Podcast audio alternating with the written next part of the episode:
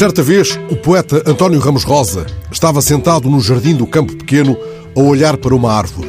Tinha a mão estendida nas costas do banco quando reparou que um pardal viera pousar a centímetros dos seus dedos. O poeta ficou imóvel.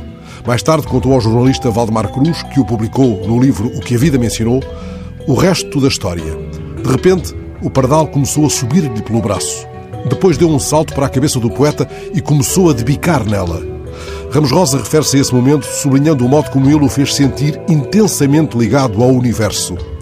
E eu resgato agora essa história para a crónica, porque uma notícia do público fala esta manhã no preocupante desaparecimento dos pardais.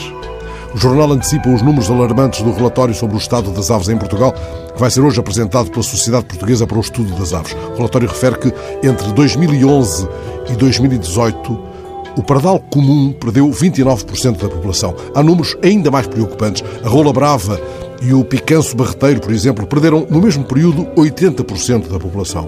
Espécies muito ameaçadas, como o cisão, estão a desaparecer no Alentejo, até em áreas definidas para a sua proteção, o que sugere má utilização de dinheiros da política agrícola comum destinados a garantir a sua defesa. Muitas outras espécies enfrentam as consequências do uso insensato dos solos ou da caça furtiva, mas o pardal o pardal comum, o pardal que debicou a cabeça do poeta António Ramos Rosa, justifica um particular lamento de Domingos Leitão, o diretor da CPEA. Se o pardal não está bem, é sinal de que algo está muito mal, diz o investigador. Ele diz sem equívocos, ao não olhar para o que o pardal nos diz agora, estamos a acumular problemas para o futuro. Nesta manhã de pardais atónitos, Lembro-me de ter folheado em pleno verão, na grande exposição dedicada à imensa obra de designer do multifacetado Fernando Lemos, que acaba de partir, as páginas de um livro de Adolfo Casais Monteiro que ele ilustrou.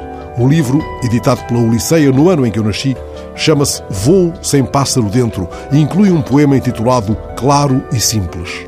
Que diz, afinal, o poema desse outro companheiro de Fernando Lemos no exílio brasileiro? Diz isto: Tudo é claro para quem olha sempre no sentido oposto àquele onde está aquilo que não é claro. Enquanto cumpres a cotidiana fila por entre a chuva, pensa um pouco sobre o que é e não é claro para ti, ouvinte, debaixo de um céu sem pardais. Que voo nos resta sem pássaro dentro. Mas como quem não quer a coisa, deixa a tua mão estendida nas costas de um banco de jardim quando nele te sentares.